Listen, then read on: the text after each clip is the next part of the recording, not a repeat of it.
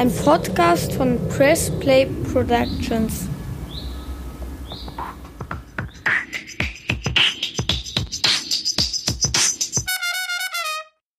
Ja, wir hatten ja auch ein paar Mails, Feedback-Mails und auch eine ganz besondere Frage, auf die wir heute in unserer Sendung eingehen möchten. Ja. Du hast das recherchiert, Rana. ja, wir kriegen endlich auch coole Fragen gestellt. Ähm, wir freuen uns auch über Lob und Kritik, aber auch so abstruse Fragen. Eine Hörerin wollte wissen, wie es denn ist, wenn man ähm, lebenslänglich eine Gefängnisstrafe aufgebrummt bekommt und im Gefängnis quasi einen Herzinfarkt erleidet, kurzfristig tot ist, wiederbelebt wird. Ist dann die Gefängnisstrafe quasi abgegolten, weil man kurzfristig tot war? Klare Antwort nein. Also wenn man vorübergehend irgendwie keinen Herzschlag hatte und reanimiert worden ist, dann ist man vielleicht kurzfristig tot gewesen, aber juristisch ist der Tod nicht erklärt worden. Kein Arzt hat festgestellt, wann Todeszeitpunkt ist. Dementsprechend läuft auch die Gefängnisstrafe weiter. Aber ähm, diese Frage ist nicht so absurd, wie man meint, denn in den USA hat tatsächlich ein Mann den Gerichtsweg bestritten. Ähm, der hatte dort auch, ich glaube, zweimal lebenslänglich aufgebrummt bekommen. Du weißt ja, Elissa, in Amiland kann man ja auch mal 500 Jahre aufgebrummt bekommen. ja, das stimmt. Und äh, der hatte tatsächlich auch irgendwie 70, 80 Jahre aufgebrummt bekommen und hat dann einen Herzinfarkt erlitten, war kurzfristig tot, musste reanimiert werden und ist dann vor Gericht gezogen mit der Argumentation, äh, durch meinen kurzfristigen Tod habe ich die Gefängnisstrafe lebenslänglich abgegolten. Die erste Instanz hat gesagt, was für ein Quatsch. Äh, dann ist er in die zweite Instanz gezogen und die Richterin dort war ganz witzig. Die hat gesagt, entweder sie sind tot, dann können sie keine Berufung einlegen oder sie leben, dann müssen sie im Gefängnis sitzen. Und so hat die das abgeschmiert. Insofern auch dort geht es nicht für unsere Zuhörerin. Man muss schon tatsächlich sterben, endgültig, um dann aus dem Gefängnis rauszukommen.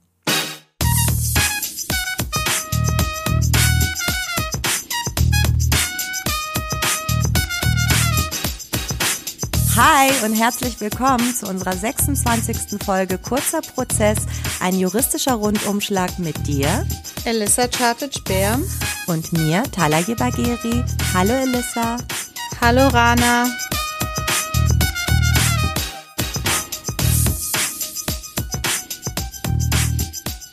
Bist du hm. schon mal gestalkt worden? Hm, ich glaube ja.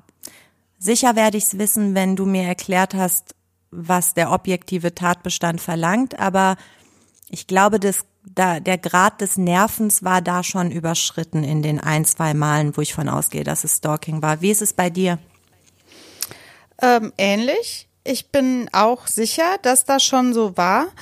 Viele haben ja Erfahrungen gemacht mit so nervtötenden, äh, mhm. verschmähten Typen, oder auch Frauen, äh, kann ja auch sein. Ähm, und ja, ich habe das, glaube ich, ein bisschen lockerer hingenommen, aber rückblickend denke ich, puh, das war schon hart an der Grenze. Und hinterher werden wir vielleicht noch mal gucken, mhm. wenn wir ein bisschen mehr zum Thema Stalking wissen, ob das tatsächlich Stalk Stalking war oder nicht strafbarer Psychoterror oder noch irgendwie adäquat, sozial adäquates Verhalten. Mhm. Das ist auch so eine Abgrenzung, die bei diesem Straftatbestand wichtig ist. Worüber redest du heute, Rana? Ich rede heute über was ganz anderes. Ähm, ich rede über die großen Hedgefonds und äh, die Kleinanleger, der Krimi an der Börse, Stichwort GameStop und äh, erkläre dir, das ist ja meine Aufgabe, irgendwie habe ich da Spaß dran gefunden, dir völlig abstruse Themen näher zu bringen. Und ähm, das wird heute passieren. Ja, Rana, jetzt haben wir beide so ein bisschen über unsere Stalking oder auch nicht Stalking-Erfahrung gesprochen, bisschen diffus. Äh, was mhm. ist es, was ist es nicht? Um ein bisschen Klarheit für uns und auch für alle anderen da draußen, die uns hören, äh, zu bringen, erkläre ich einfach mal, wie die Gesetzeslage in Sachen Stalking ja. ist. Ähm, was mich sehr gewundert hat, ist, Stalking ist erst seit 2007 im Gesetz überhaupt geregelt, als wenn es mhm. davor sowas nicht gegeben hätte. Aber so ist es eben, ist in Paragraph 238 Strafgesetzbuch geregelt, eingeführt in 2007.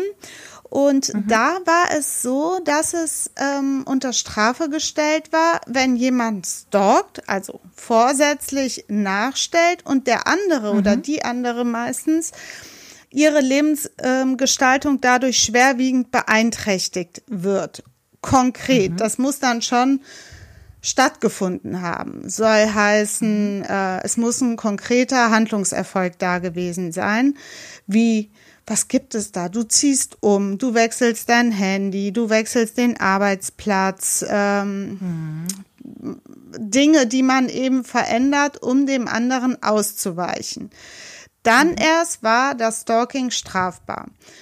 Ähm, dass es überhaupt ins Gesetz aufgenommen wo- worden ist, war ja schon mal gut. Aber das wurde damals schon kri- kritisiert, reichte nicht aus, aber es war ja erstmal drin. Das Problem in den letzten äh, Jahren seit 2007, jedenfalls bis 2017, da gab es nämlich die erste Reform äh, dieses Paragraphen, war, dass es zwar irgendwo theoretisch strafbar war, aber die Fälle, die dann tatsächlich abgeurteilt werden konnten und nachgewiesen werden konnten, waren sehr, sehr wenig. Das lag in vielen Fällen daran, dass die Opfer von Stalking ja sich nicht immer ändern oder ihr Leben ändern, dadurch, dass sie gestalkt werden. Viele beißen die Zähne zusammen und halten das aus. Viele haben einfach die Kohle nicht, um dann, weiß ich nicht, den Arbeitsplatz zu wechseln. Das ist ja, Ja, jetzt auch klar. nicht so eine leichte Entscheidung, die Wohnung zu wechseln. Und man fragt sich auch, ja gut, wenn ich jetzt diese Änderungen vornehme, macht dann der Täter weiter. Der findet mich ja eh wieder. Und das war sehr problematisch. Deswegen haben sich viele Opferverbände eingeschaltet, vom Weißen Ring und Frauenberatungsstellen und so weiter, die dafür gesprochen haben, dass es diese Reform gibt, auch von ähm, Seiten der Politik. Es war auch bis 2017, also vor, ähm, äh, von 2007 bis 2017 ein Antragsdelikt. Die Staatsanwaltschaft konnte also sagen, wenn eine Strafanzeige erstattet wird. Wir machen hier nicht weiter, aber Sie haben die Möglichkeit, über den Privatklageweg eine Privatklage einzureichen gegen denjenigen und dann zu gucken, was man macht. Wir Juristinnen wissen ja, dass das sehr selten Aussicht auf Erfolg hat.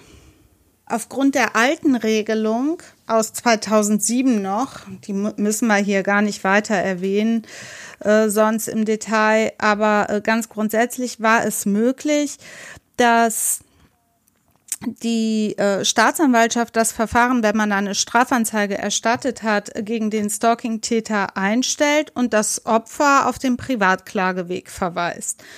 Das war natürlich sehr ungünstig, weil viele Opfer dann einfach Abstand davon genommen haben. Klar. Viele scheuen sich ja ohnehin vor Gericht zu gehen und auch dieses ganze Prozedere um ein Gerichtsverfahren, Beweise sammeln, ähm, irgendwie das ganze Problem eben angehen. Ähm, deswegen haben viele Opfer Abstand davon genommen und die Dunkelziffer ist, glaube ich, auch unheimlich hoch. Das haben auch Opferverbände kritisiert. Seit 2017 wurde das dann geändert. Das erkläre ich aber gleich, ähm, diese Änderung. Das war jetzt erstmal die alte Rechtslage. Die ist ja jetzt schon anno Piefendeckel. Ähm, in 2017 gab es dann eine Reform. Durch diese Reform gab es einen Aufstieg vom Antragsdelikt zum Offizialdelikt. Soll heißen, die Staatsanwaltschaft kann nicht einfach ähm, äh, nach einer Strafanzeige durch ein Opfer dem Opfer sagen, so, wir machen hier nichts weiter, wir stellen ein, aber es bleibt Ihnen frei überlassen, ein äh, Privatklageverfahren zu führen. Das geht jetzt nicht mehr. Es ist ganz offiziell aufgenommen, auch in die Offizialdelikte. Die Staatsanwaltschaft muss also von Amts wegen sozusagen ermitteln, ob an der Sache was dran ist oder nicht. Dann, wenn es eine Einstellung gibt, kann man gegen diese Einstellung vorgehen und so weiter und so fort. Die Staatsanwaltschaft muss sich dementsprechend entscheiden, reicht das aus für eine Anklage oder nicht. War das äh, damals schon so abschließend und die perfekt, perfekte Umsetzung oder gibt es auch Kritik, dass man hätte weitergehen können und es nicht tat, gesetzgebungsmäßig? Ja, Also klar, ne, man hätte auf jeden Fall, es gab damals schon in 2017 oder 2016 vorgelagert Kritik an der Reform. Es, man hat definitiv begrüßt, was geändert worden ist, nämlich diese äh, Umwandlung vom konkreten äh, Erfolgsdelikt zum abstrakten Gefährdungsdelikt. Mhm so dass es leichter war, objektiv festzustellen, ob das äh, Verhalten des Täters strafbar ist und natürlich den Aufstieg in, zu den Offizialdelikten, dass die Staatsanwaltschaft sich damit befassen muss. Nichtsdestotrotz ist es unheimlich schwierig und das wurde jetzt auch in den letzten Jahren festgestellt auf Grundlage des Paragraphen 238 Verurteilung vorzunehmen. Man muss ja immer gucken, das ist dieser große äh, Spruch in Deutschland, Recht haben und Recht bekommen sind zwei mhm. unterschiedliche ähm, äh, Bereiche. So ganz, ich bin ja sehr, sehr schlecht in deutschen Sprichwörtern. Sehr schlecht. Ich wollte nicht sagen, ich habe gewartet, was, was draus wird, aber War, irgendwie hast du ja War es denn gekriegt. richtig? Zwei Paar Schuhe. Zwei Oh, Paar verschiedene siehste, Schuhe. ach Mann. Nachdem ich das rollende R abgeschafft habe, in meinem Sprech ähm, bleibt es aber, und das werde ich wahrscheinlich nie ändern können, dabei, dass ich überhaupt gar keine Ahnung von deutschen Sprichwörtern habe. Und bei den aller, aller simpelsten vertue ich mich. Also, liebe Zuhörerin, nimmt es mir bitte nicht übel. Und schickt Elissa mal ein paar Redewendungen zum Auswendiglernen. Ja. Ich mache ja auch so ein Vokabelheft. Gerne. Also, ne, unter KP. KP? Ja, Ja, richtig. KP, ne? Unter kp at pressplayproductions.de könnt ihr mir Redewendungen, deutsche Sprichwörter und so weiter schicken. Ich äh, verspreche, dass ich mich bessern werde. Du hast gesagt, es ist super schwer gewesen, auch nach 2017 für Frauen oder Männer ähm, Verurteilungen zu erreichen. Warum? Ähm, es ist so, dass der Paragraph teilweise schwammig ist. Zum Beispiel steht das, steht das Wort beharrlich drin. Der unbestimmte Rechtsbegriff beharrlich, beharrliches Nachstellen wurde kritisiert. Das ist einfach für die Gerichte zu schwierig. Äh, auf dieser Grundlage zu urteilen. Und du musst ja auch erstmal zu Gericht kommen mit so einem Stalking-Fall. Das Thema wird vielerorts gar nicht richtig ernst genommen, weil man spricht ganz schnell, so geläufigerweise von Stalking. Ja, der hat mich gestalkt. Allein wenn du bei Facebook mal irgendwie guckst, auf einem Profil von einem anderen oder einer anderen, manchmal macht man das aus Langeweile oder Neugierde, spricht man ja schon, na, ich habe den und die gestalkt. Ja, so, das das ist einfach allein durch alltägliche, durch die Alltagssprache wird das Stalking bagatellisiert. Das muss Das man stimmt. einfach se sehen. Und so gehen auch die Behörden teilweise damit um. Ich will da überhaupt gar keinen Vorwurf äußern, jetzt ganz konkret, denn es ist nachvollziehbar. Ich nehme es ja auch Mhm. manchmal gar nicht ernst. Und ähm, wie, was ich eben schon meinte, die Behörden sind natürlich auch überfordert. Es gibt keine speziellen Abteilungen für Stalking-Opfer bei der Polizei jetzt zum Beispiel, die sich damit auseinandersetzen. Umso wichtiger ist es, ähm, dass dazu komme ich gleich am Ende auch noch, dass man, wenn man Opfer von Stalking wird, wenn man das Gefühl hat, man ist irgendwie jetzt davon betroffen und dieses allgemeine Nerven durch die andere Person ist überschritten, die Grenze ist überschritten, das geht jetzt schon in den strafbaren Bereich, alles sammeln, Fotos machen, Screenshots machen, Chatverläufe sammeln, äh, weiß ich nicht, unerbetene Geschenke, aufnehmen. äh, Ja. die vor der Tür liegen. Äh, Wenn man äh, den Schlüsseldienst einschalten muss, weil man das Schloss austauscht, äh, weil der andere dann noch unbefugterweise vom Schlüssel Gebrauch macht, dann auch alles protokollieren, damit man safe ein paar Beweise in der Hand hat, um die andere Person dann auch mit einem Paket an Beweisen anzuzeigen, dann hat man einfach realistischerweise mehr Ja. Chancen bei der Polizei. Das war auf jeden Fall ein Kritikpunkt, der jetzt auch noch immer in der Welt ist. Und da kommen wir auch gleich zum Thema. Es gibt nämlich jetzt neue Reformbestrebungen, dass der Be Begriff beharrlich ausgetauscht wird gegen den Begriff wiederholt. Und wiederholt, klar, ist einfacher als beharrlich, denn einmal ist einmal und zweimal ist schon die Wiederholung von einmal. Ja. Von daher, wenn man das nachweisen kann, ist das schon mal ein Vorteil und eine Erleichterung für die Opfer. Plus die Tatsache, Elissa, dass beharrlich ja auch noch so eine, eine Wertung hat. Ne? Ich glaube, in der Definition heißt das ja auch äh, im Sinne von sich dem Willen des Opfers widersetzend. Und ich finde, wiederholt hat so eine Wertung nicht. Ist einfach so ein objektiver Begriff, wie du schon meintest. Zweimal ist einmal zu viel. Richtig. Und äh, damit ist, finde ich, die Hürde ja auch geringer. Die Hürde ist geringer und es macht den Gerichten leichter, ähm, mhm. rechtsmittelfeste Urteile zu schaffen. Ja. Na, darum Richtig. geht es ja auch. Weil natürlich, ich als Verteidigerin weiß das ja auch, wenn man denkt, so das Amtsgericht macht es sich jetzt leicht, ja, beharrlich liegt vor, geht man in die nächste Instanz und ja. dann fliegt einem das möglicherweise um die Ohren. Von daher ist wiederholt schon mal eine Erleichterung für die Opfer und das ist auch richtig so. Der andere ähm, Reformpunkt soll das Strafmaß sein. Das Strafmaß für besondere, besonders schwere Fälle von Stalking sollen jetzt nämlich von bis zu drei Jahren, so war es bis jetzt oder ist es bis jetzt, auf bis zu fünf Jahre hochgesetzt werden. Okay. Das äh, hat auch einen gewissen Abschreckungscharakter, weil wenn man dann mhm. weiß, okay, wenn ich wirklich ähm, einfach äh, alle Grenzen überschreite, kann es sein, dass ich fünf Jahre ins Gefängnis, nicht Knast, äh, komme. ich bessere mich. Und ähm, vorher oder bislang bis jetzt auch noch immer gilt dieses äh, verschärfte Strafmaß nur für die Fälle, in denen Gesundheit und Leben des Opfers oder einer seiner Angehörigen in Gefahr gebracht wurden. Das soll aber demnächst so die Reform auf Fälle von besonders langwierigen Nachstellungen oder bei Verstößen gegen Kontaktverboten zur Anwendung kommen. Es gibt ja auch Möglichkeiten, nach dem Gewaltschutzgesetz Kontaktverbote zu erwirken.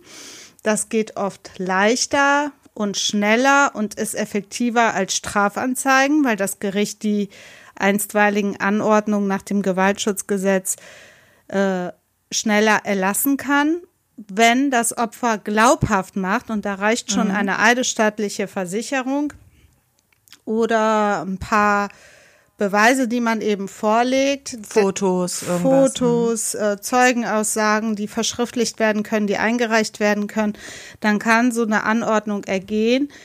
Und das Opfer hat erstmal diesen Schutz auf dem Papier. Und mhm. wenn der, der Täter dann dagegen verstößt, kann es auch zu dieser Anwendung des erhöhten Strafmaßes kommen. Also die mhm. Täter müssen schon für die Zukunft ganz schön aufpassen. Nicht nur für die Zukunft, auch für die äh, jetzt unbedingt.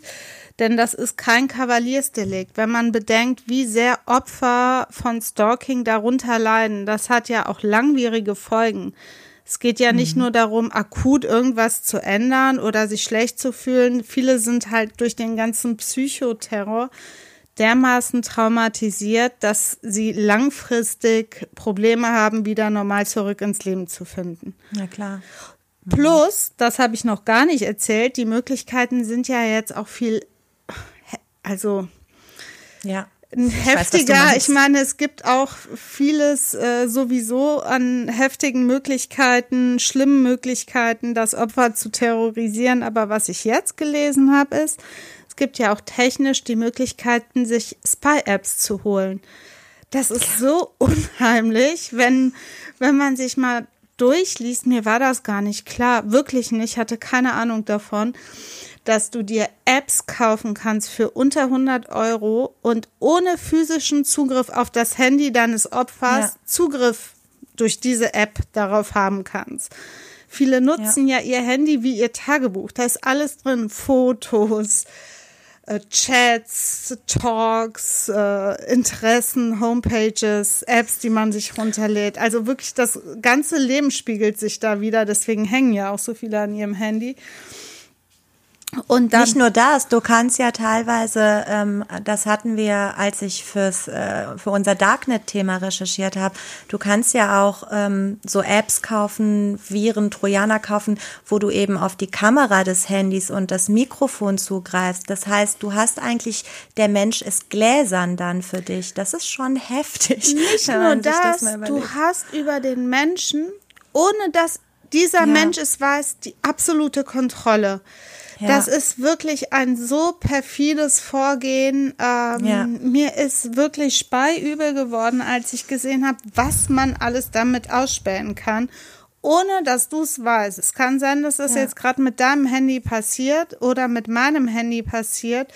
Und klar gibt es bestimmt auch Möglichkeiten, das zu überprüfen, aber wer geht denn jetzt zu irgendeinem Computer-Nerd Ja. und sagt dem bitte überprüf mal, ob mein Handy einfach so ins Blaue hinein äh, so ein Für alle, die Angst haben, dass sie davon betroffen sind, es gibt auch Apps, die das Handy scannen auf solche Spyware. Also es gibt es schon, äh, weil das natürlich gerade in Amerika, habe ich gelesen, wirklich ein Thema ist. Aber in der Tat, die meiste Zeit ist man doch völlig äh, arglos. Man weiß ja nicht, dass das jemand ohne weiteres macht. Also. Und stell dir mal vor, der Mensch kann noch zugreifen. Ich meine, der kann ja deine ganzen Chatverläufe sehen, aber stell, stell dir vor, die Technik ist so. hören und so ja. Sachen. Also wirklich das volle Oder auch auf Programm. deinen Kalender zugreifen oder Alles. irgendwas. Ich meine, stell dir das vor, du bist eben, wie du schon meintest, nicht nur gläsern, sondern auch kontrollierbar. Ähm, und ja, ich finde auch, also gerade in so einer Zeit sollte man so einen Straftatbestand wirklich dem anpassen, was technisch auch möglich ist. Absolut. Also eine Verschärfung halte ich hier auch für sinnvoll, einfach um auch äh, zu zeigen von Seiten de des Gesetzgebers, das ist kein Kavaliersdelikt, das kann man nicht einfach so machen, ohne ähm, äh, also so, das kann man nicht einfach so machen und dabei straffrei davonkommen oder mit irgendeiner kleinen Strafe. Das verdient schon Ahndung, denn ähm, das ist der allerpersönlichste Lebensbereich. Das ist halt wie eine Kamera bei dir zu Hause in deinem Zimmer Ja. und nimmt alles auf und noch viel schlimmer, weil es dich ja auch unterwegs filmt und scannt. Ähm, was ich auch noch in dem Zusammenhang gelesen habe, ist, dass 87 Prozent der Täter sind Männer. Und Okay. ähm, ungefähr in dem gleichen Rahmen ähm, verhält sich auch das, äh, der Ursprung von Stalking, nämlich verschmähte Liebe, Zurückweisung, Eifersucht, Kontrollzwang, Beziehungstat letztlich. Ob du mal mit dieser Person zusammen warst und dann vorbei ist oder wie auch mein Fall, den ich dir, von dem ich dir gleich abschließend berichten werde, zeigen wird, wenn du mit dieser Person nie zusammen warst, aber gerne zusammen sein würdest, und dann fängst diese Person radikal zu stalken. Ich habe einen Fall dazu. Ich guck gerade, ich habe es mir irgendwo aufgeschrieben, weil ich halt die Zahl so erschreckend fand. Tatsächlich, ähm, ja, der Markt boomt und das äh, kritisieren auch viele Frauenberatungsstellen, Frauenhäuser, Opferverbände. Du kannst den Leuten halt auch, du weißt, wo die sind wenn eine Frau ins Frauenhaus flüchtet oder sich zu einer Frauenberatungsstelle begibt, weiß der Täter, in den meisten Fällen sind es halt die Männer, mit Sicherheit auch gibt es Fälle, über die wir berichten sollten, die auch äh, Frauen als Täterinnen betreffen. Aber wenn man jetzt mal bei den Männern bleibt, äh, wo der Täter einfach auch weiß, wo der anonyme Ort dieser Person ist, und dann hast du gar keinen Schutz mehr. Ja. Man weiß leider, dass das nicht immer gut endet mit dem Stalking, dass es nicht dabei bleibt. Ähm, man muss es jedenfalls ernst nehmen. Das will ich damit sagen. Also ich meine, es ist ja jetzt zu begrüßen, dass die Reform geplant ist. Ähm, warum die so wichtig ist, da hast du ja augenscheinlich einen Fall, das hast du ja schon mal angekündigt. Warum ist es wichtig, Stalking ernst zu nehmen? Wie das immer so ist, auch wenn Dinge unter Strafe gestellt sind, wenn Handlungen unter Strafe gestellt sind, auch Mord zum Beispiel, Totschlag, äh, äh, sexueller Missbrauch von Frauen und Kindern, es hindert die Leute oftmals nicht, äh, dann sich auch strafbar zu machen. Es ist jetzt, wie gesagt, begrüßenswert, dass die Reform kommt, aber mein Fall, von dem ich dir jetzt berichte und unseren Zuhörerinnen äh, erzählen werde, zeigt, auch ein Gesetz hätte nichts an dieser Situation geändert. Der Fall ist derjenige, dass ein heute 35-jähriger äh, Mann bei seinem Nebenjob in einer H&M-Filiale in Dessau seine Kollegin kennenlernt, die damals Anfang 20 ist und die ganz offensichtlich ganz toll findet. Die haben sich angefreundet. Mehr war nicht. Die waren nie ein Paar. Schon zu dieser Zeit hat man darüber gesprochen, dass dieser äh, Mann, also in der Kollegen, in, im Kollegium bei H&M und dass die Frau hat das auch gemerkt, der hing halt immer an ihrem Rockzipfel. Der war immer an ihrer Seite und die hatten ganz viel Kontakt, aber mehr wollte sie halt nicht. Er hat sie dann sogar bei einem Auslandsaufenthalt in Barcelona dort besucht. Das hat sie auch so akzeptiert, hat der dem Besuch zugestimmt, ähm, hat dann aber gemerkt, oh, der will ständig mit mir abhängen und die Zeit mit mir verbringen und ähm, wollte jeden, jede äh, Nacht bei mir übernachten, als Kumpel wohlgesagt, mhm. aber trotzdem, das war ihr schon zu viel. Er ist dann sogar später nochmal nach Barcelona gekommen und da hat sie dann aber, ich fasse den Fall jetzt wirklich ganz kurz, mhm. da hat sie dann aber gesagt, ey, Alter, ich will nichts von dir. Lass mich in Ruhe, sinngemäß. Okay. Ne? Dann hat sie gedacht, das Thema hat sich gegessen. Von ihm hat sie nichts mehr gehört. Ab diesem Zeitpunkt hat er sich aber entschieden, sie mit einer Spy-App zu stalken. Er hat dann äh, Zugriff zu ihrem Handy äh, sich verschafft durch eine Spy-App. Er hat einen GPS-Tracker an das Fahrzeug ihrer Mutter und ich glaube auch an ihrem Fahrzeug befestigt. Er war also immer und ständig zu jedem Zeitpunkt im Bilde darüber, was sie macht. Das mhm. ist wirklich so eine junge, lebensfrohe, äh, äh, hübsche Frau gewesen, ähm, die wollte Stewardess werden und hat dann zwischenzeitlich nicht mehr in Dessau, sondern in Hannover in einer WG gewohnt. Dort hat er sie auch aufgesucht Sie hat dann nachts Anrufe bekommen, Geschenke bekommen, alles Mögliche. Und sie hatte gar keine Ahnung, dass das dieser Typ ist. Ach, die hat okay. das alles überhaupt nicht mit ihm in Verbindung gebracht. Mhm. Wahrscheinlich auch deswegen, weil sie es ihm nicht zugetraut hat. Man muss sagen, mhm. der Täter hier ist ähm, ein studierter, auch noch junger Mann mit 35, hat einen Bachelorabschluss in Politik und Wirtschaftsinformatik oder irgendwie sowas. Ähm, hat einen Nebenjob bei H&M gehabt. Ich sage jetzt mal so geläufig, ein ganz, ganz normaler Typ, der völlig abdrehte, der mit dieser mhm. Zurückweisung auch nicht zurechtkam.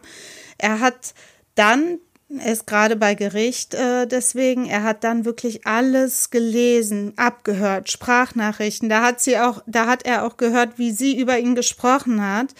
So, wie sie mit ihr, ihrer Freundin zum Beispiel erzählt hat, ja, der war dann wieder hier, dann habe ich dem aber gesagt, dann war er super sauer, dass ne, er mich in Ruhe lassen soll, so. Sie hat sogar Strafanzeige gegen Unbekannt gestellt. Ähm, die Ermittlungen sind dann, klar, ja. unbekannt, äh, nicht auf diesen jungen Mann gestoßen. Was er dann gemacht hat, ist äh, ziemlich heftig. Er hat dann sie ähm, an ihrer WG in Hannover aufgesucht. Sie wusste das nicht und hat sich in ihr WG-Zimmer geschlichen, durchs Fenster da reingeklettert, hat sich unterm Bett versteckt an einer Nacht, in einer Nacht oder an einem Tag, besser gesagt. Und ähm, stundenlang hielt er sich dort auf. Erst unterm Bett, dann im Schrank, die junge Frau kam und ging, die wusste ja nicht, dass der Typ da war. Klar. Und als sie dann abends, sage ich mal, nach Hause kam, um dann auch zu Hause zu bleiben, ging sie ins Badezimmer. Das lässt sich so nachlesen. Er ist in dieser, in diesem Zeitpunkt unterm Bett hervorgekommen, aufs Badezimmer gestürmt und hat ihr die, jetzt halt dich fest, das weißt du nicht, die Halsschlagader durchgeschnitten. Ach Gott.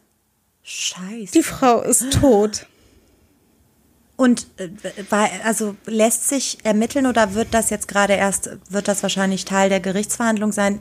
Ist der ausgetickt? Hat der irgendeine psychische Nein. oder dass die Frau tot ist, ist wirklich so ein schlimmes, krass.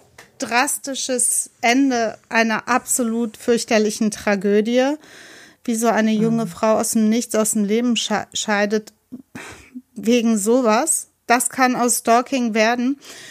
Er ist dann Also hinterher hat sich ergeben, sie hatte auch ein zertrümmertes Nasenbein. Und noch irgendwas anderes wurde durchgeschnitten im Halsbereich, glaube ich. Also ähm, im Affekt, so glaube ich, schätze ich das ein, scheint das nicht passiert zu sein. Mhm. Ähm, das geben die Verletzungen aus meiner Sicht her. Er ist dann danach zur Polizei gegangen, hat gesagt, ich habe einen Menschen getötet, festgenommen worden und sitze jetzt bei Gericht. Und ja, ähm, ja an, angeklagt. Vorwurf. Vorwurf angeklagt ist Mord. Die Staatsanwältin okay. ähm, hat äh, beantragt, ihn auch wegen Mordes zu verurteilen weil hier aus ihrer Sicht niedrige Beweggründe, wie zum Beispiel die Heimtücke vorliegt. Diese Frau war ja völlig arg und wehrlos. Mhm. Also nicht nur, dass sie nicht wusste, dass sie von ihm gestalkt wird, sie konnte und hat auch nicht damit gerechnet, dass der Mann sich unter ihrem Bett befindet. Ja. Und dass sie aus dem Badezimmer kommt, um sich schlafen zu legen und er dann da aufspringt und ihr die Halsschlagader durchschneidet. Also ich sag mal, wenn das nicht arg und wehrlos ist jetzt aus Sicht des Opfers, dann weiß ich auch nicht, was Mord sein soll. Ja. Ähm, er ist geständig. Er sagt auch, ja, ich habe sie getötet. Also er bestreitet das nicht mal. Ähm, und was mich richtig geschockt hat, als ich das gelesen habe, selbst jetzt, wo die Frau tot ist, wo die Eltern dieser toten jungen Frau völlig gebrochen bei der Verhandlung anwesend sind und auch deren Leben ist zerstört, ähm, nimmt er sich das Recht raus zu sagen, ich möchte gerne an ihr Grab, wenn ich wieder raus bin. Es tut mir leid, was da passiert ist. Ich habe auch meine Eltern, sagt dieser Täter, ich habe auch meine Eltern gebeten, Blumen in meinem Namen auf ihrem Grab abzulegen. Also ich finde, das, das ist so eine unerträgliche Dreistigkeit, ähm, die auch zeigt, selbst heute, ähm, nach all diesen Dingen, die passiert sind, und er sitzt jetzt eben in U-Haft und wird für viele Jahre äh, ins Gefängnis kommen, hat er also ich will nicht sagen, er hat keine Reue. Ich weiß gar nicht, wie ich es ähm, äh, formulieren soll. Aber er ich nimmt glaube, er sich noch, ja. er, er nimmt sich dieses Recht noch raus, selbst mhm. jetzt im Todesfall darüber zu entscheiden, darüber zu bestimmen, noch Teil daran zu haben, dass die Frau tot ist.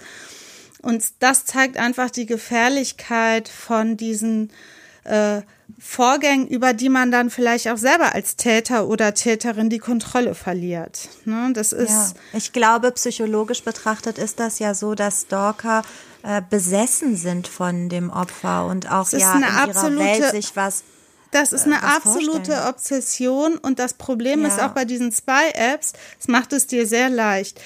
Der Typ hat zum Beispiel im Gutachten, das äh, erstellt worden ist, über ihn auch dann frei erzählt. Er war wie besessen davon, diesen ja. Kontrollzwang auch auszuleben. Also er hat ja. ständig und überall sogar auf dem Klo geguckt, was die Frau gerade macht und wo sie sich gerade befindet.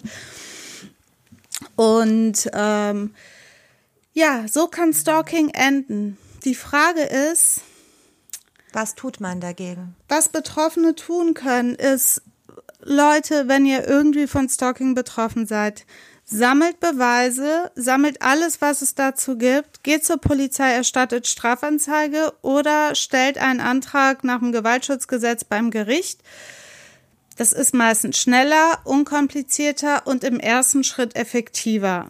Geht zu Beratungsstellen, es gibt diese Beratungsstellen und lasst euch erklären und beraten, welche Möglichkeiten ihr habt und wehrt euch. Kuscht nicht, ja. wehrt euch, zeigt ja. den Tätern die Stirn und dann hoffe ich, dass ihr alle äh, verschont bleibt von schlimmeren Ereignissen. Denn ich habe jetzt gelesen, in 2019 sind 120 Frauen ähm, umgebracht worden, die vorher durch den Täter gestalkt worden sind. Also äh, proaktiv sich dagegen einsetzen und wehren und äh, die Stirn zeigen.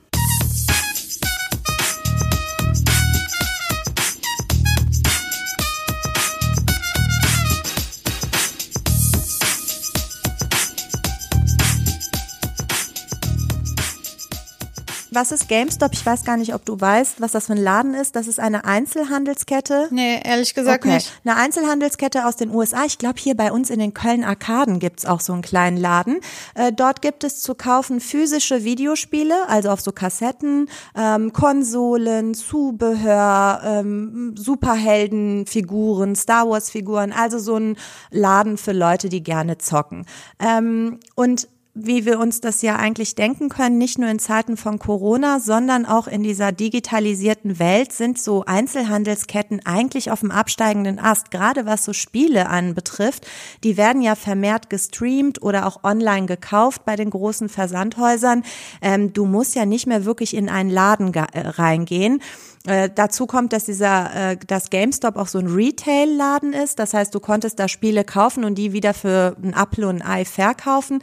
All das ähm, hat dazu geführt im Jahre 2019, dass die Ak Aktie wirklich nicht besonders hoch stand. Also die war irgendwo bei 2,50 Euro, 3 Euro, war auf, auf dem absteigenden Ast und man wusste eigentlich, das wird nix mehr. Ne? Dieser Laden wird auf kurz oder lang wahrscheinlich insolvent gehen. Ähm, zu der Zeit begab es sich, dass ein User bei Reddit, vielleicht erkläre ich mal kurz, was Reddit ist. Das ist ein soziales Netzwerk wie Facebook, Twitter etc. pp. Und äh, dort gibt es bestimmte Foren, da kannst du alles diskutieren über Basteln, Stricken, Essen, Kochen, was auch immer. Unter anderem gibt es ein Subreddit, ein Subforum Wall Street Bets. Und da hat im September 2019 ein User, der sich der Name ist irgendwie geil, der heißt Deep Fucking Value. Der hat im 2. September 2019 hat dieser Deep Fucking Value ein Screenshot gepostet, dass er nämlich 53.000 Dollar in GameStop-Aktien investiert hat. Jetzt muss Okay. man wissen, Deep Fucking Ein Value. Amerikaner. Ein Amerikaner. Deep Fucking Value ist im echten Leben äh, angestellt bei einer Lebensversicherung, ist selber Finanzberater und auch YouTuber, der so Stocks erklärt, also viel so über Aktien erzählt. Also jetzt nicht ein absolutes äh, unbeschriebenes Blatt. Der hat das gepostet und im um, dieses Forum Wall Street Bets musst du dir vorstellen, super zynisch. Ähm, da posten Leute Memes über ihre Investitionen und wenn die so gefällt sind, dann lachen sich die anderen über dich tot, machen so Memes, machen sich lustig über dich. Und so hat man das auch mit Deep Fucking Value gemacht. Man hat gesagt, sag mal, hast du den Schuss nicht gehört? Der Laden geht bald insolvent, du investierst. Und er hat auch tatsächlich, Elissa, in, am ersten oder zweiten Tag 15.000 Dollar verloren, ne, weil die Aktie so derbe in den Keller ging. Er ist aber dran geblieben. Er hat die Aktien gehalten, weil er so ein bisschen Gefühl hatte. Ein Jahr später stieg ein großer Investor ein, der gesagt hat, okay, wir bauen jetzt ein bisschen um, wir schließen ein paar Läden. Du hörst schon, ich bin immer nur so, mhm, mhm. ich versuche noch zu sortieren in meinem Kopf. Ja, aber Erzähl deswegen weiter. Erzähle ich dir ja so deutlich, damit du dich da richtig reinversetzen kannst. Und ähm, dieser Investor hat dann gesagt, wir schließen ein paar Läden, wir werden jetzt den Online-Markt erobern und dadurch geht, ging natürlich die Aktie erstmal hoch. Ein Jahr später, also nach 2019, 2020, konnte Deep Fucking Value also schon eine Million Dollar plus verbuchen. Allein dadurch, dass sich ein paar Änderungen in der Vorstandsebene und so getan hatten. Und jetzt wird's interessant, Elissa. Jetzt musst du zuhören. Also, wir sind jetzt, wir sind jetzt irgendwann im September, November 20, okay? Ähm, Deep Fucking Value hat jetzt schon ein bisschen Gewinn gemacht. Alle in diesem Wall Street Bets Forum waren außer sich, haben den gehypt ohne Ende, haben gesagt, du bist ein Zeitreisender, du bist ein Gott, woher wusstest du, dass das passieren wird und alles.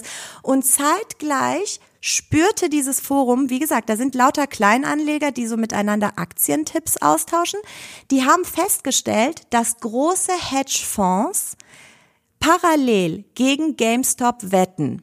So, Elissa, weil ich jetzt weiß, dass du jetzt wieder ganz viele Fragezeichen im Kopf hast, vielleicht nur mal ganz kurz, damit du einordnen kannst. Was sind Hedgefonds? Da hatten wir, glaube ich, schon Ja. mal drüber geredet, oder? Als es um Ja. Wirecard, Wirecard ging. Stimmt. Also, Hedgefonds sind eigentlich wie eine Art Investmentfonds. Es gibt einen Topf, da schmeißen alle Geld rein und mit diesem Geld wird dann an der Börse investiert, spekuliert etc. pp.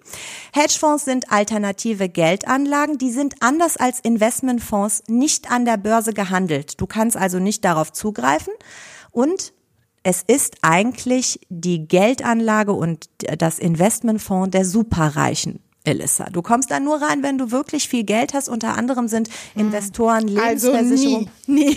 Pensionfonds, Lebensversicherung und wirklich wohlhabende einzelne Vermögende. Bill Gates, George Soros etc. pp. Du und ich also nie.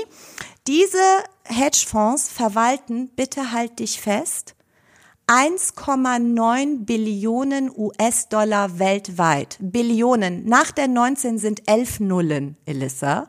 19 Billionen US-Dollar weltweit werden von denen verwaltet und dann ist es natürlich nicht von der Hand zu weisen, dass die extremen Einfluss auf Staaten, Unternehmen und auf das Wirtschaftssystem im Allgemeinen haben. Ne? Wo das Geld ist, da ist da auch der Einfluss. Ähm, die funktionieren wie Investmentfonds. Ein äh, Fondsmanager sammelt Geld und investiert das, aber das ist auch die einzige Parallele zu Investmentfonds. Es gibt gewichtige Unterschiede, drei an der Zahl. Der erste Unterschied ist, Hedgefonds sind unregulierte Produkte. Die Regeln der Finanzaufseher gelten für die nicht ohne weiteres. Die können also freischalten, wie sie Bock haben, investieren ohne Ende, mega Spekulationsgeschäfte machen. Die sind nicht vom Verbot des Insiderhandels betroffen. Es gab also auch schon Verurteilungen deswegen in den USA. Trotzdem werden die nicht reguliert. Der zweite Unterschied zu Investmentfonds ist, dass die eben nicht an der Börse gehandelt sind. Das Geld ist so schön verpackt, versteckt. Und der dritte Unterschied ist, und darauf wird es hier in unserem Fall ankommen, Hedgefonds dürfen Leerverkäufe tätigen. Investmentfonds nicht. Leerverkäufe haben wir einmal kurz bei Wirecard angerissen. Was ist das? Das muss man verstehen, um zu kapieren, was bei GameStop passiert ist. Leerverkäufe in Deutsch heißt auf Englisch Short Selling. Short stimmt. Selling, weißt Wir du noch? Bei Wirecard darüber Da habe ich gesprochen. mal dir das irgendwie erklärt. Short Sellen bedeutet folgendes, äh, im Gegensatz zu Long, bedeutet das, ich gehe daher und verkaufe eine Aktie. Diese Aktie habe ich aber nicht, die habe ich mir geliehen. Warum mache ich das? Ich wette, und das dürfen nur Hedgefonds, ich wette auf fallende Kurse. Ich gehe also davon aus, dass ich heute eine H&M-Aktie kaufe für 5 Euro. Also dir, du leist mir die, ich verkaufe die für 5 Euro und dann, wenn meine Leihfrist vorüber ist und ich dir die zurückgeben muss, kaufe ich die wieder vom Markt. Idealerweise ist diese Aktie nicht mehr 5 Euro wert, sondern 2 Euro. Dann habe ich, wenn ich dir die zurückgebe, 3 Euro Gewinn gemacht. Potenzier Okay. das mal Millionen, wie es die Hedgefonds machen, dann kannst du erheblich viel Geld damit verdienen. Pech ist es natürlich nur, wenn du so extrem Short-Selling machst und dann aber die Aktie im Wert nicht sinkt, sondern steigt. Dann kannst du unendliche Verluste machen. Es ist eben nicht Und man muss die Aktien dann zurückgeben. Musst du, das ist eine Leihe. Ne? Das ist, wenn du mir die Aktie Okay. leihst, dann ist das ein Leihvertrag mit auch einer Leihgebühr und ich muss dir die zurückgeben. Ich kann natürlich als großer Hedgefonds, das werden die jetzt auch tun, dazu komme ich noch, die Frist immer mal verlängern, ne? um den Markt noch ein bisschen machen zu lassen. Aber am Ende muss ich es dir zurückgeben und vor allem, wenn ich es verkauft habe, muss ich es auch zwei Tage später dem Käufer ja dann auch übereignen, die Aktie. Ähm, Ja. das nennt man Short Selling. Das dürfen nur Hedgefonds. Das ist krass. Die haben man, die hat man früher dementsprechend auch Heuschrecken genannt, weil die gespürt haben oder geguckt haben, welchem Unternehmen geht es schlecht und dann haben die massiv gegen das Unternehmen gewettet und es ta damit ta tatsächlich auch ausgehöhlt und sie können dadurch natürlich auch Einfluss nehmen. Ne? Die sind enorm intransparent. Man weiß nicht, was da passiert, wie viel Geld da ist und die spekulieren wie im Casino Ne, die, die wetten auf alles Mögliche, aber den Schaden, den sie anrichten, den recht, richten sie in der Realität an. Stichpunkt 2008, äh, die komplette Weltwirtschaftskrise, ähm, da waren eben Hedgefonds auch sehr aktiv. Das ist das große Problem mit diesen Hedgefonds. Jetzt habe ich dir erklärt, was Hedgefonds sind, jetzt habe ich dir erklärt, was Short Selling ist. Das ist nämlich passiert, als Ende 2020 Deep Fucking Value viele Leute in diesem Forum Wall Street Bets von der Aktie GameStop und auch Nokia und AMC überzeugt hat, hat man parallel gemerkt, ah, oh, krass, große Hedgefonds wetten dagegen, wetten also auf fallende Kurse. Und dann ist was ganz, ganz Witziges passiert. Man hat nicht ich nur lach mich schlapp. man hat nicht nur festgestellt, dass sie massive Leerverkäufe machen, sondern die haben overshorted. Overshorted heißt im Deutschen ungedeckte Leerverkäufe. Die haben also, wenn es 100% handelbare Aktien auf dem Markt gibt, 140% verkauft. Und das ist auch nicht strafbar für die, weil das sind ja Hedgefonds. Die dürfen einfach alles, worauf sie Bock haben. Das hat man im Forum gemerkt und hat einfach dann sich abgesprochen. Man hat sich abgesprochen und hat gesagt, Leute, die Hedgefonds Wer hat sich abgesprochen? abgesprochen ähm, sind diese ganzen User in Wall Street Bets Forum. Das sind Kleinanleger, das sind Aktivisten, das sind Interessierte, das sind auch, sie nennen sich selber Investment Trolls. Aber haben die dann dann eigentlich, frage ich jetzt einfach mal, so einen Plan vorher erstellt? Äh, oder wie nehmen die Kontakt zueinander auf? Wie finden die heraus, dass sie das Gleiche Hör mal, wollen? wenn du in einem Forum kochen bist und es geht dann um ein Rezept, dann wissen ja alle, es geht um dieses Rezept und jeder sagt was dazu. So ist es in diesem Wall Street Bets auch. Die haben über, die reden grundsätzlich in diesem Forum über Aktien, über wer was investiert, wer was gemacht hat, machen Screenshots davon, zeigen, ob sie gewonnen haben oder verloren haben. Und hier um Deep Fucking Value bildete sich ein Kult und man sprach sich, man sagte zueinander, das ist ja ein öffentliches Forum, das ist ja wie wenn du bei Facebook kommentierst, dann hat einer gesagt, lass investieren und alle so, yeah, machen wir und so nahm das, wurde das wie so ein Flashmob. Das heißt, alle investierten dann alles, was sie hatten. Es gab Leute, die haben 50 Dollar investiert. Es gab Leute, die haben ihre Altersvorsorge von 5000 Dollar, die sie nur hatten, investiert. Also wirklich Kleinvieh macht mistmäßig hat man massiv den Markt leer gekauft. Also GameStop-Aktien eben koordiniert gekauft vom Markt. Und warum haben sie das gemacht? Die haben sich überlegt, warum sollen nur große Investoren auf Kurse Einfluss nehmen können? Können wir doch auch. Und es ist so ein bisschen aktivistischer Investitionsstil. Es ging so ein bisschen darum, arm gegen reich, David gegen Goliath. Weißt du, ist einfach den Reichen mal zu zeigen und eben koordiniert diese Aktien zu kaufen. Das haben die dann auch gemacht. Das nannte sich ein sogenannter Boycott, also vom englischen Kaufen, ähm, haben alle möglichen Aktien vom Markt weggekauft und, und zwar teilweise noch für drei Euro, vier Euro. Jetzt Ende Januar, in der letzten Januarwoche, schoss die Aktie über 400 Euro. Das ist krass. Also von drei Euro auf 400 Euro, nur weil koordiniert die Leute Aktien gekauft haben. Und je mehr Aktien gekauft werden, desto höher steigt der Wert. Das ist ja klar. Okay. So. Das verstehe ich. Und was ist passiert? Kannst du jetzt verstehen, was die Hedgefonds davon gehalten haben? Weil was bedeutet das auf dem Markt, wenn plötzlich alle Aktien weg sind?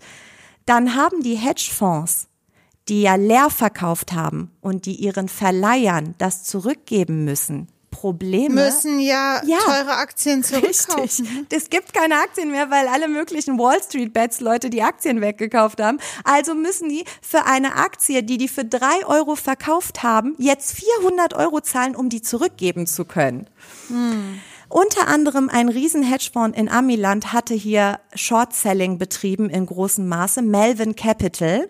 Die haben von ihrem Vermögen in Höhe von 12.000 12 Milliarden Dollar haben sie 6 Milliarden Dollar verloren. Die haben 6 Milliarden Dollar verloren durch ein paar Investment-Trolls in diesem Forum, die einfach koordiniert angefangen haben, den Großen die Aktien wegzukaufen. Also die mussten schon an Rücklagen ran. Die mussten nicht nur an Rücklagen ran, sondern die mussten sich helfen lassen durch andere Hedgefonds. Ein anderer Hedgefonds in Amiland nennt sich Citadel Securities. Die haben mit einer Finanzspritze von drei Milliarden Dollar Melvin Capital wieder auf die Beine geholfen. Warum erzähle ich dir das, Elissa? Durch diese ganze, ich erzähle gleich, warum es Marktmanipulation hier und dort sein könnte. Ich verkürze das gleich, aber es ist in Amiland, weil diese Aktie so explodiert ist, haben die, es gibt, damit ich, damit ich das für dich verständlich mache, du brauchst ja, um Aktien zu handeln, einen Broker. Ja, es gibt jetzt Neo-Broker, Internet-Apps. Ja, in Amiland ist eine bekannte App Robinhood. Bei uns hier in Deutschland ist eine bekannte App Trade Republic. Du kannst da rein und dann gibst du Kauforders, Verkauforders, wie an der Börse. Das ist dein Broker. Der Broker Rep Robinhood hat am 26. Januar, also vor ein paar Tagen, extrem in den Markt eingegriffen, indem er diesen ganzen Kleinanlegern keine Kauforder mehr gestattet hat. Man konnte Ah. also nicht mehr kaufen, man konnte nur noch verkaufen, was den Kurs gesenkt hätte, aber nicht mehr kaufen. Und das ist unter Umständen Marktmanipulation, weil du zugunsten der Großen die Kleinen verarschst. Dadurch ist ja auch der Blockst. Preis. Genau, Blocks, die sind einfach ausgeschlossen worden vom freien Markt. Das ist krass, wenn du dir das reinziehst. Einfach mal Und das geht? Ja, es ging. Jetzt werden sie natürlich vor die Finanzaufsicht zitiert. Ähm, die Finanzministerin Janet Yellen wird sich der Sache jetzt annehmen müssen in den USA. Jetzt kommt, warum ich dir das eben von Citadel Securities erzählt habe. Citadel Securities ist ja, hat ja Melvin geholfen und hat auch ein paar Short-Selling-Optionen denen abgenommen, ist also jetzt auch involviert in diese GameStop-Sache. Janet Yellen, die Finanzministerin, soll jetzt das alles prüfen. Janet Yellen hat sie aber, hat aber, bevor sie Finanzministerin geworden ist, für Citadel Securities in einem Jahr sechs Vorträge gehalten, Elissa, und hat für diese sechs Vorträge bekommen 810.000 Dollar. Okay. Okay, was hat Nicht die für schlecht. Vorträge? Ja, wahrscheinlich hat die Krebsgehalt währenddessen. Ähm, und die soll jetzt total objektiv entscheiden, ob die Hedgefonds böse sind und Robin Hood Marktmanipulation begangen hat oder nicht. Ähm, um jetzt zurückzukommen, kurz auf das, was bei uns Ja, in so Deutschland. in, Interessenkollisionen gibt es ja nicht nur in Amiland, immer wieder, wenn so Politik und Wirtschaft sich äh, äh, vermischen oder von einem ins andere. Entweder Politiker gehen in, Ja. in die Wirtschaft oder äh, Wirtschaftsleute gehen in die Politik. Also, Man nennt es ja, man nennt es ja richtigerweise Drehtür zwischen Politik und Wirtschaft. Hier ist es so, dass sie vorher schon die Interessenkollision dann hatte und dann in die Politik geht. Manche sind während ihrer Laufzeit Unsere Frau Klöckner zum Beispiel, so lobbyistennah, wo man weiß, wo sie nach ihrer Politikkarriere landet, nämlich bei Nestle. Ähm, das haben wir hier leider auch. Ne? Also die, die Kehrseite des Lobbyismus ist Korruption. Und in Amerika ist das genauso ein Thema wie hier bei uns in Deutschland. Da kann man auch die Augen vor nicht verschließen. Ne? Ich sag nur Andreas Scheuer und so, Philipp Amthor, haben wir ja alles schon mal besprochen. Ähm, was jetzt in Amiland passiert ist, also Ende Januar ging es extrem ab. Die Aktie ähm, äh, reichte dann auch bis über 400 Euro an. Ähm, natürlich hat sich das Imperium das nicht gefallen lassen, die großen Hedgefonds. Die haben natürlich auch angefangen ähm, zu gucken, wie sie irgendwie ihre Schäfchen ins Trockene bekommen und nicht noch mehr Schaden erleiden. Was haben die gemacht? Ähm, man muss natürlich dazu sagen, Übrigens diese Tatsache, dass diese Hedgefonds nicht mehr diese Aktien bekommen können, kaufen können, um sie den Verleihern zurückzugeben.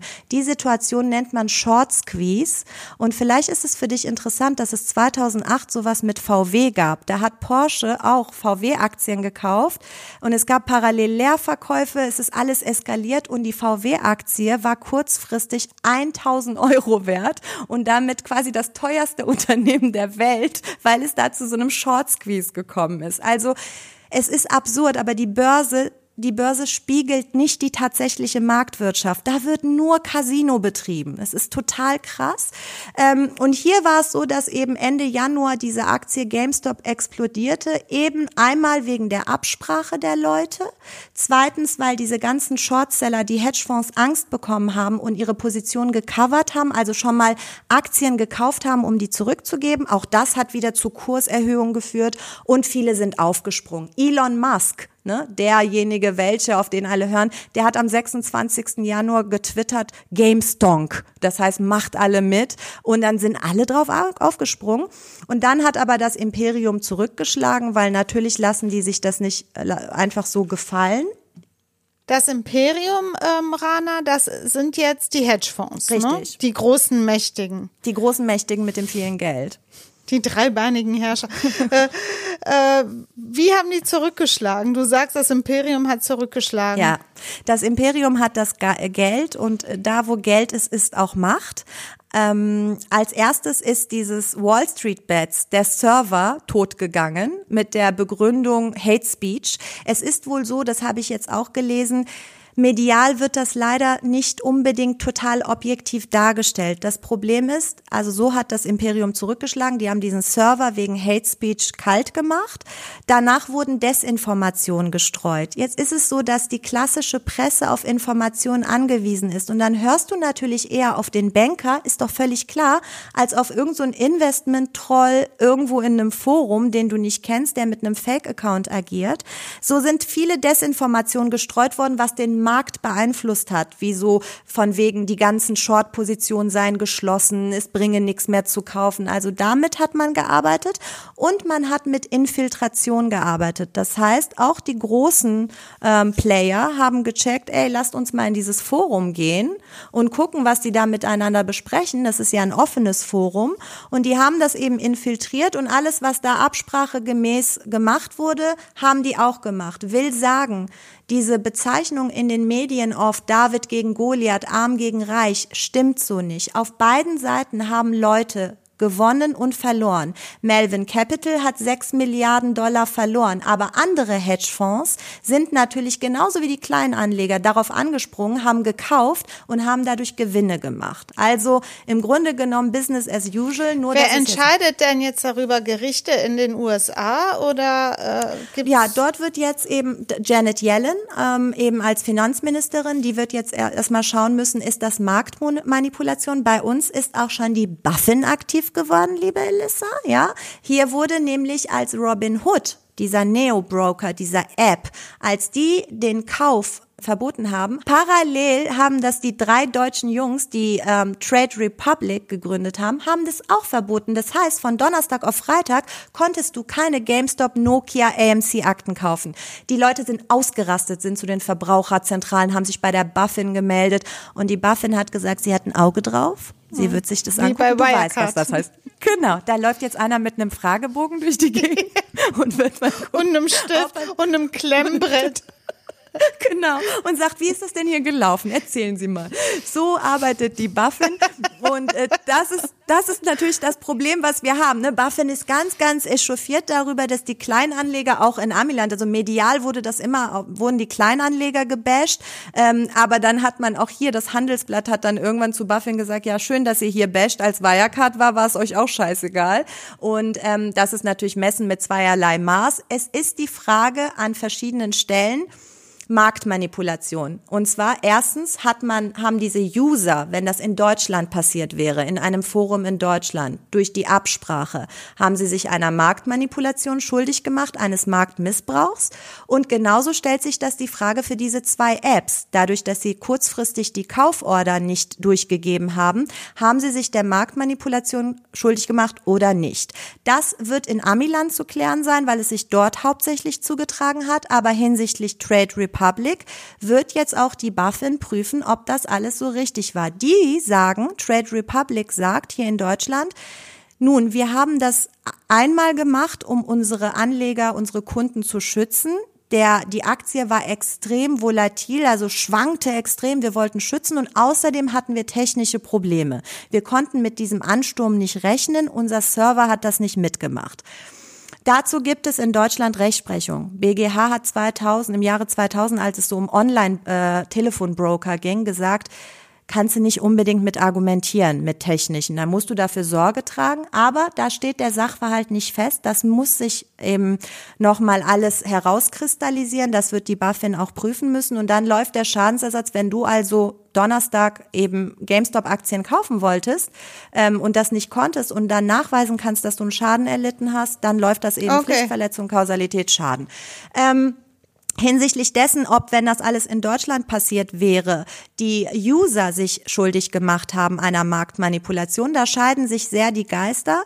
Ähm, A, der Sachverhalt steht noch nicht fest. Man wird jetzt den Ausgang auch abwarten müssen. B, es gibt Juristen, die davon ausgehen, dass das klar Marktmanipulation ist, weil man sich abgesprochen hat gemeinsam und den Preis dieser Aktie in die Höhe getrieben hat. Aber in dieser Marktmissbrauchsverordnung in der europäischen steht eben drin, wenn man äh, wirtschaftliche Interessen verfolgt hat, also quasi mit den Aktien auch seine eigen, sein eigenes Portemonnaie aufbessern wollte, dann kann, muss das nicht unbedingt Marktmanipulation sein. Es ist hochkompliziert kompliziert. Diese Artikel und Paragraphen in der Verordnung und auch im Wertpapierhandelsgesetz muss man eben alle lesen. Die sind sehr lang und muss eben prüfen, ob das alles hier vorliegt oder nicht. Aus meiner Sicht ist die Absprache keine Marktmanipulation.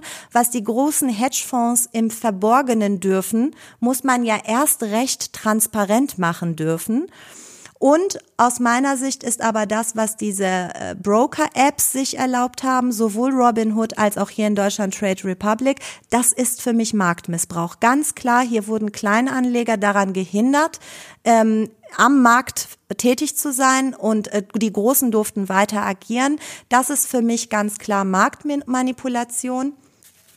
Wie geht's denn jetzt weiter? Also aktuell, ich habe gestern geguckt, da lag die Akte, äh, Aktie irgendwas um 50 Euro. Ich gucke jetzt gerade mit dir nochmal, um zu wissen, nochmal zur Erinnerung, Ende Januar waren wir bei über 400 Euro.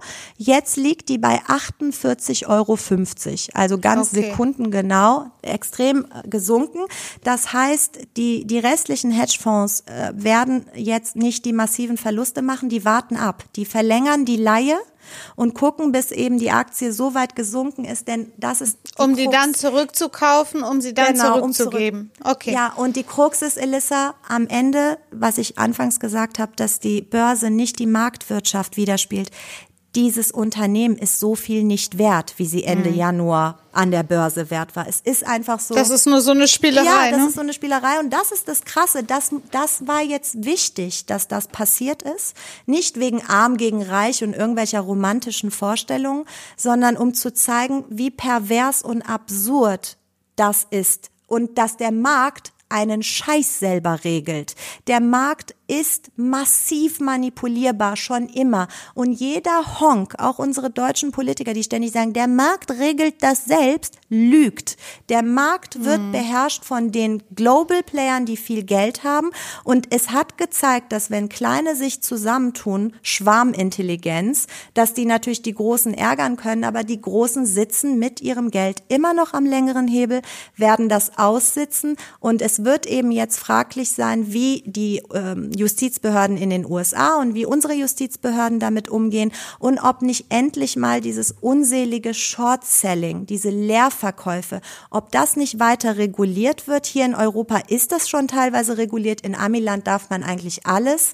Und da merkt man, was natürlich für Probleme dann entstehen, wenn das so ist. Also es wird spannend, wie es jetzt weitergeht. Ich befürchte, die Aktie sinkt und die Leute, die die noch haben, machen dann eben auch Verluste ich bin jetzt wieder einen Schritt weiter. Ich konnte jetzt nicht so gut mit dir hin und her diskutieren, aber sieh es mir bitte, ja, sieh es mir bitte nach. Gut. Äh, ich entwickle mich. Kaufst du denn jetzt auch Aktien? Außer die von, was war das jetzt, was du eingangs erzählt hast? Doc, Doc Martens. ja, gut. Es muss, es muss schon was mit Fashion Ja, aber glaubst du wirklich, dass die steigt? Glaubst du, irgendwas passiert, dass die Doc Martens, also das Unternehmen, das ist ja nur dann die Krux, weißt du? Ja, das stimmt. Äh, ich hatte mir ja, ja auch schon mal überlegt, äh, in so einem Anflug äh, eine Aktie über das vegane Steak. Ja, Beyond Meat, äh, ne? Beyond Meat. Nee, das war so ein irgendwie israelisches Produkt. Ähm, Mama, komm ruhig runter. Jetzt ist nicht mehr so wir schlimm. Wir sind jetzt fertig. Genau. Ja. Ja, cool. Ähm, Elissas. Naja, auf jeden Fall, ich halte dich auf dem Laufenden, ob ich da in dieses ganze Geschäft mit einsteige. Ein bisschen Kohle habe ich ja zusammengespart cool. auf meinem Sparbuch. Und Schätzchen, äh, hier, Deep Fucking Value hat aus seinen 50.000 Dollar 48 Millionen gemacht. Ja, das Vielleicht ist, ist das jetzt ein Anreiz für dich die Eigenheimimmobilie. Mit, acht, mit 50 bevor. Millionen kannst du dir ein paar Immobilien hier in Köln leisten, glaube ich. Also.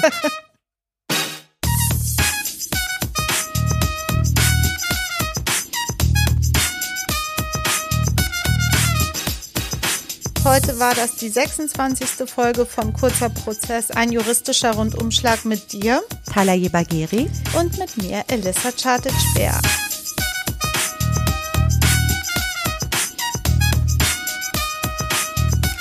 So, jetzt am Gegenende war auch ein bisschen Brutzelgeräusche aus der Küche mit dabei. ja, das müssen wir aber mit aufnehmen. Ja. Persisches Essen reloaded.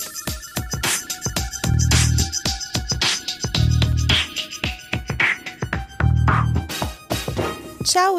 Ach so, nee, stopp, halt. Was? Ihr könnt uns natürlich wieder äh, Feedback geben, äh, Lob und Kritik schreiben an kp at pressplayproductions.de. Wir freuen uns auf eure Rückmeldung. Tschüss. Ciao. Ein Podcast von Play. Press Play. Press Play.